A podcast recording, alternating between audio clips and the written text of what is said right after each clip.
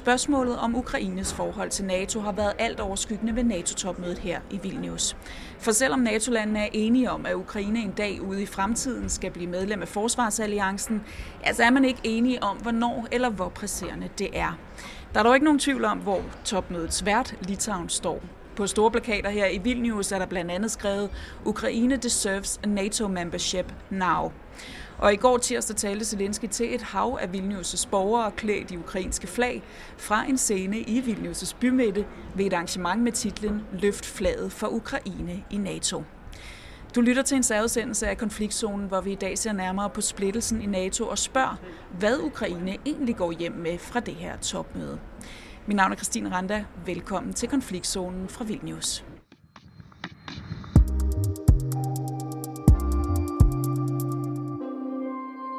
Carsten Rasmussen, velkommen til dig. Tak skal du have. Du er forsvarsanalytiker, brigadegeneral og tidligere forsvarsattaché i Rusland, og så underviser du blandt andet også på NATO Defense College. Hvorfor blev det heller ikke ved dette øh, topmøde, øh, NATO-topmøde, at Ukraine fik en invitation til at blive NATO-medlem? Det korte svar på det spørgsmål er, at øh, NATO's allierede ikke kunne blive enige om at invitere Ukraine. Nogle allierede har været modstandere af at gøre det, har været tilbageholdende over for at gøre det på nuværende tidspunkt, og derfor landede topmødet der, hvor det gjorde, hvor man grundlæggende bekræfter det tilsagn, man allerede havde givet Ukraine tilbage i uh, 2008. Uh, så fjerner man det, der hedder Membership Action Plan, uh, hvilket vil sige, at nu gør man grundlæggende den videre optagelsesproces uh, af Ukraine til en politisk, byråkratisk uh, øh, proces, hvor man siger, at man fortsat vil støtte og evaluere de fremskridt, Ukraine gør i retning af interoperabilitet. Man vil evaluere øh, de demokratiske og fremskridt og sikkerhedsreformerne. Og Ukraine vil så blive inviteret, når de allierede kan blive enige om det, og Ukraine opfylder betingelserne. Hvis jeg skal prøve at sætte et billede på det, så kan man sige, at det her, Ukraine er ikke blevet lagt på is. Ukraine er tættere på et NATO-medlemskab nu, end de var for en, en, øh, en uge eller 14 dage siden. Men billedet kan være, at Ukraines NATO-medlemskab er blevet skudt til hjørnespark. Og ude ved hjørnefladen, øh, der står den mest tilbageholdende af NATO's udenrigsminister. Og det er ham, der bestemmer, hvornår bolden sættes i spil igen. Øh, og hvornår det kommer til at ske, og, og hvem det i øvrigt er, der står derude. Øh, det tør jeg ikke sige, om det er den tyske udenrigsminister, den amerikanske, eller den britiske, eller øh, hvem det nu må stå derude. Det, det er en af de store, der kan sparke bolden øh, i gang igen, der står derude. Som jeg umiddelbart hørte på dig, så virker det som om, at, øh, at det handler om, at der er en vis splittelse i NATO-alliancen. Er det rigtigt forstået? Det er jeg overbevist om, der er. Øh, der er en, en gruppe af lande, mest udtalt med, med de baltiske lande og Polen, øh, som gerne havde set, at øh, Ukraine havde fået en invitation her og nu øh, til at øh, blive medlemmer af alliancen, og at de kunne blive medlemmer på meget kort sigt. Og så er der en, en anden gruppe af lande, øh, som ikke tør eller ikke vil øh, give Ukraine en invitation, øh, så længe Ukraine stadigvæk er i krig med Rusland. Og, og det er åbenbart den gruppe af lande, der, der har været tungest øh, under det her topmøde, og det er derfor, øh, at resultatet er blevet, som det er. Før Zelenskis øh, ankomst til Vilnius tirsdag, der skrev han et tweet, øh, som har fået meget stor opmærksomhed også ved det her topmøde. Et tweet, hvor i han øh, retter kritik af NATO-landene og blandt andet skriver, at, og nu citerer jeg her, det er uhørt og absurd, at tidsrammen ikke er fastsat, hverken for invitationen eller for Ukraines medlemskab af NATO. Det ser ud til, at der ikke er nogen, der er reddet til hverken at invitere Ukraine eller gøre det til medlem. Har han øh, ret i det, Carsten? Øh, jeg, synes, han måske er lidt skængert i det tweet, men, men jeg tror, at han, øh, han har nok reageret lidt i affekt. Han var, øh, han var utilfreds i går, havde måske haft en øh, forventning om, at der ville øh, komme en invitation til Ukraine, og at Ukraine i løbet af, af relativt kort tid ville være omfattet af den sikkerhedsgaranti, der er indeholdt øh, i Atlantpakten. Det fik han ikke, og derfor reagerede han, øh, som han gjorde. Uh, og det kan jeg egentlig godt forstå, fordi det er klart perspektiv, som han havde behov for, og som han har behov for at give den ukrainske befolkning, der kæmper en eksistenskamp mod en russisk aggression. Den har han ikke fået. Uh, det er blevet slået fast, at Ukraine vil på et tidspunkt blive medlem af, af alliancen. Men hvornår det sker, det kan trække ud i, i meget lang tid, fordi man har det faktum, det faktum med den her øh, beslutning øh, givet øh, aggressoren øh, veto. Det Rusland er medbestemmende for, hvornår Ukraine kan blive medlem, er noget, der tyder på. Altså, kan Rusland holde krigen i gang? Fortsætter Rusland med at besætte øh, dele af Ukraine? Er der jo noget, der tyder på, at øh, nogle af de allierede, eller nogle af de allierede, ikke vil åbne døren for Ukraine og, og gøre dem til fuldgyldige medlemmer af alliancen. Så vil det sige, at Zelensky har ret, når han går ind og siger og argumenterer for, at det, at man er tilbageholdende med at give den her invitation, at, øh, at, at det rent faktisk, øh, hvad skal man sige, er en øh, fordel for, øh, for også for Rusland? Øh, det er en fordel for Rusland. Det, det, det vil jeg give uh, Zelensky fuldstændig ret i. Det, det, det kan ikke være anderledes. Uh, Rusland har fået bekræftet, at NATO ikke vil eller ikke tør uh, tage Ukraine med ombord, uh, så længe den russiske aggression er i gang.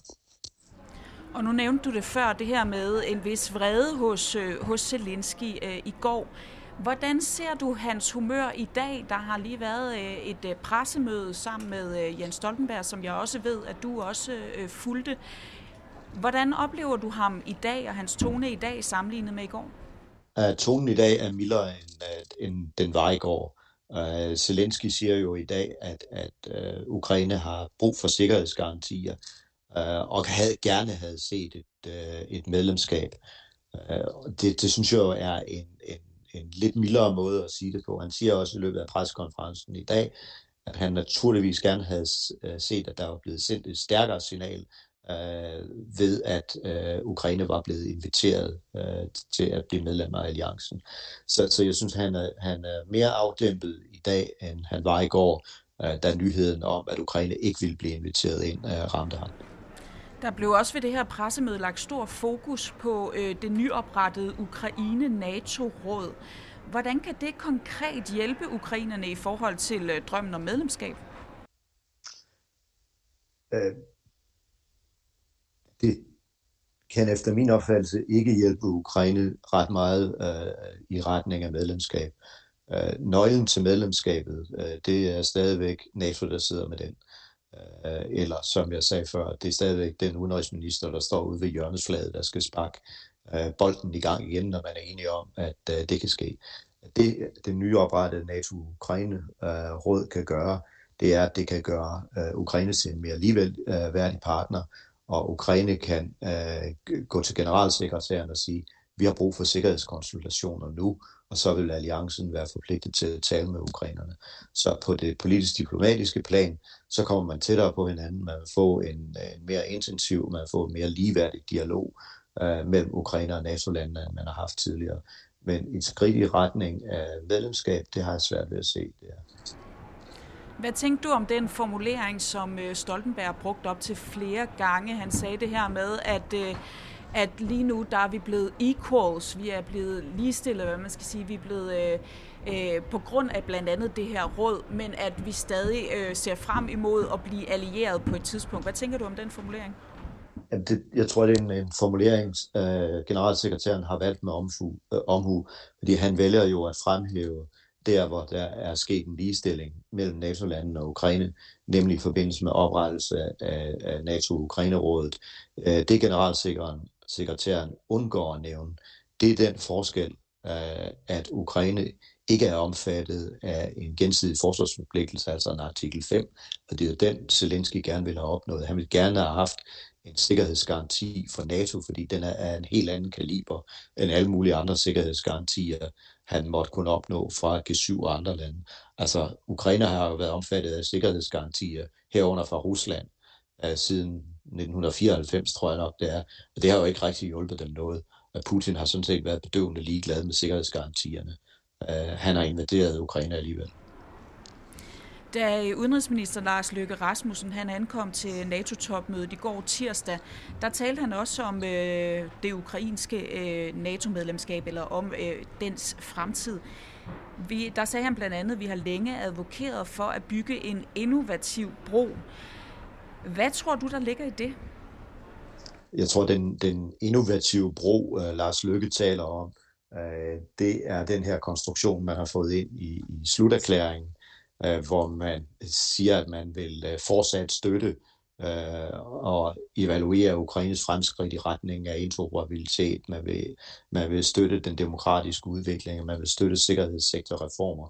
Broen er en byråkratisering af et politisk problem. Det politiske problem er, skal man invitere Ukraine ind, og der bygger man så en bro, og så har man skubbet medlemskabet ud øh, til den anden ende af broen. Øh, det, det, er, det er sådan, jeg ser Lars øh, Lykkes udtalelse. Det er sådan lidt, øh, det er sådan lidt politisk spinsnak for at undgå at sige rent ud, de kommer ikke med nu. Kan sådan en øh, biokratisk mellemvej overhovedet give noget som helst? Øh, den, den giver mening øh, derhen, at alternativet, når der er en uenighed inden for alliancen om, og, og man skal invitere Ukraine ind, øh, eller hvor hurtigt man skal invitere Ukraine ind, øh, så giver den her mening, fordi så, så, så udskyder man processen, eller man trækker processen i, i langdrag, hvor alternativet kunne være, at øh, man havde lagt Ukraine på is, og det er jo heldigvis ikke det, der er sket. Årsagen bag det her manglende medlemskab er øh, ret åbenlyst også for de fleste, at jo Ukraine, udover at der er den her splittelse, så ser vi jo også, at Ukraine som bekendt er under invasion fra Rusland, og at deres landegrænser skifter fra dag til dag.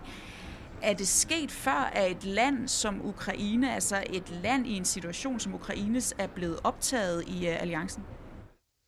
Øh, vi har ikke haft tidligere situationer, hvor, hvor krigsførende lande er blevet optaget i alliancen, men vi har tidligere haft situationer, hvor der er gået på kompromis med de normale principper. Altså første gang var vel i virkeligheden, da, da alliancen optog, eller skal vi måske nærmere kalde det indlemmede Vesttyskland i alliancen. Øh, og det gjorde man, fordi der var en trussel fra, øh, fra Sovjetunionen, fra Varsjava-pakten på det tidspunkt. Der var der behov for at få Vesttyskland med ind og styrke alliancen. Det gjorde man øh, så i, i, i en hurtig proces. Der har også tidligere været situationer, hvor alliancen har accepteret at have lande inde, som ikke har levet op øh, til de demokratiske principper, vi normalt hylder. Altså, der var en periode, hvor den græske militærjunta øh, var medlem af alliancen. Der har også været perioder, øh, hvor vi må sige, at øh, styret i Ankara i Tyrkiet ikke just har været øh, demokratisk sindet. Så, så alliancen har tidligere gået på kompromis øh, med sine principper. Øh, det kunne man også gøre i forhold til Ukraine, hvis man vil, men det er en politisk beslutning. Okay, så der, der findes løsninger. Der kunne godt være løsninger, hvor man kunne bringe Ukraine endnu tættere på NATO. Det er min opfattelse. Det kunne man have gjort. Man kunne have givet øh, Ukraine en invitation, uden at sætte en slutdato på. Øh, det ville have været et meget tydeligere og meget mere klart signal om, at nu er Ukraine på vej ind i NATO. Carsten Rasmussen, lige her til sidst. Øh, medlemskabet af NATO er jo en ting, men øh, Ukraine øh, går ikke fra NATO-topmødet fuldstændig tomhændet. Blandt andet er Danmark indgået i en koalition med 11 andre lande, NATO-lande, som fra sensommeren skal være med til at oplære ukrainske piloter og flypersonale til at bestyre F-16-fly. Det kommer blandt andet til at foregå i øh, Skrydstrup ved Vojens. Øh, er, det, er det nok for ukrainerne i forhold til det, de mangler lige nu i krigen? Nej, det er det ikke. Altså det, de mangler lige nu, er jo, øh, er jo øh, våbensystemer, er jo støtte, som Ukraine skulle have haft for måneder, øh, hvis ikke for halve eller hele år siden. Øh, det, man står og mangler nu på kamppladsen, øh, ud over fly, øh, det, er, det er kamphelikopter, det er våben, som kan gennembryde minefelter, så termobariske våben, øh, eller øh, klyngeammunition, øh, som man får fra, fra USA nu, Øh, Øh, det er kortrækkende luftværn, som kan beskytte de enheder, der er indsat i front øh, mod de russiske helikopter, der opererer der. Øh, og det er jo kapaciteter, som Ukraine ikke får på, på ultrakort sigt. Så F-16 uddannelsen og senere F-16-donation, som vi må forvente øh, kommer, er noget, der vil være med til at styrke Ukraines sikkerhed øh, på lidt længere sigt, og der taler vi halv, helt år måske, før det for alvor kommer til at få en effekt på kamppladsen. Så det er ikke, det er ikke noget, der vender øh, krigslykken her og nu. Carsten Rasmussen, tusind tak, fordi du var med.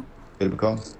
forsvarsanalytiker, brigadegeneral og tidligere forsvarsattaché i Rusland, som nu underviser også på NATO's Defense College.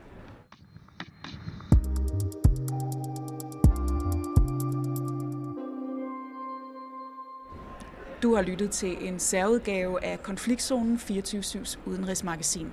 Mit navn er Christine Randa, og sammen med min kollega Sofie Ørts dækker jeg NATO-topmødet her fra Vilnius. Vi er tilbage igen i morgen med en sidste særudsendelse, hvor vi, hvad skal man sige, lægger topmødet ned. Tak fordi du lyttede med.